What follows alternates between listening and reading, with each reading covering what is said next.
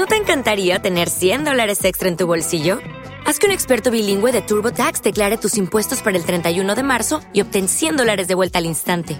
Porque no importa cuáles hayan sido tus logros del año pasado, TurboTax hace que cuenten. Obtén 100 dólares de vuelta y tus impuestos con 100% de precisión, solo con Intuit TurboTax. Debes declarar para el 31 de marzo. Crédito solo aplicable al costo de la presentación federal con TurboTax Full Service. Oferta sujeta a cambios o cancelación en cualquier momento. Arcadia Media. Elige tu lugar en este carrusel. Ves por la ventana y hay mucho tránsito. Hoy es día biker. Muy buenos días comunidad biker, yo soy Cristian Padilla y este es su espacio de confianza respecto al mundo de las dos ruedas. Esto es Biker. Como ya lo hemos dicho en muchas ocasiones, no se trata de la moto, lo importante es quién la aporta y sus conocimientos para hacer de este noble medio de transporte el estándar y un ejemplo para esta convulsionada ciudad. El tema de hoy llegó por medio de arroba pada revolver y se trata de el comportamiento que debe tener un acompañante en motociclismo. Ahora sabes por qué los perros sacan la cabeza por la ventanilla. Esto es Biker. Muchas veces el tema de ir de acompañante en una motocicleta se maneja como un tema menor, hasta que se caen los dos. Entonces deciden poner atención y generarse una técnica correcta para andar en moto. Aquí te compartimos algunos tips para que sepas qué hacer si te vas a subir a una motocicleta en modalidad de acompañante. Número 1. Debes subirte a la moto una vez que el piloto ya se subió y bajó ambos pies no antes o lo harás perder el equilibrio. Número 2. Antes de subir, despliega los posapiés, porque en estos te apoyarás para poder subir. Número 3. Si la moto tiene asiento, significa que debes sentarte bien centrado para balancear el peso de la moto. Número 4. Si el asiento tiene agarraderas, aprovechalas y evita sujetarte del piloto. 5. Si la moto no tiene agarraderas, deberás sujetarte del piloto. Técnicamente hablando, debes mantener tu peso o centro de masa lo más cercano al piloto, por lo que sí te deberás de aproximar a él. Esto para volver más manejable el peso. Número 6. De preferencia, trata de usar zapatos con suela antiderrapante o de goma. Tú los usarás menos que el piloto, pero te evitará resbalarte al subir o bajar. Número 7. En los altos, definitivamente no debes bajar tú los pies. Con los del piloto es suficiente o puedes hacerlo perder el control. Número 8. Al momento que el piloto haga maniobras, no debes jalarlo o gritar, o harás que ambos caigan. Número 9. No pongas las manos por encima de los hombros del piloto. Esto hace difíciles las maniobras. Si te debes sujetar, trata de que sea por su cintura. Número 10. En las vueltas e inclinaciones, si es tu primera vez, simplemente mantente estático o estática. No te muevas, ya que la falta de experiencia puede hacerte querer cargar tu peso al lado equivocado.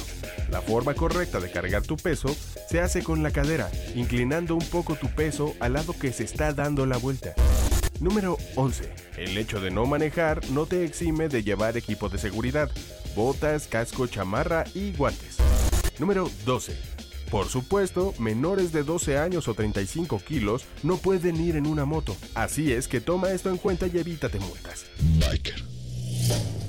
Creo que hasta aquí lo vamos a dejar esta vez, pero siempre se puede sugerir un poco más en arroba pada revolver. Mientras tanto, vámonos con algo de música para el camino. Spector toma los micrófonos esta vez con su más reciente material. Esta vez Fred McPherson y su banda nos entregan un material que tiene lugar asegurado en el playlist para el camino. Yo soy Cristian Padilla. Se quedan con I Won't Wait. Esto es Biker. Pongan los ojos en el camino. Biker.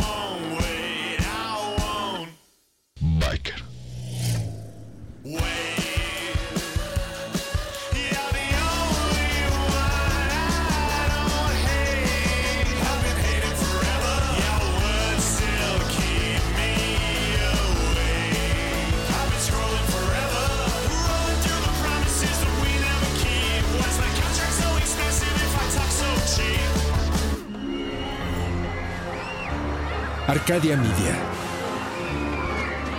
Elige tu lugar en este carrusel.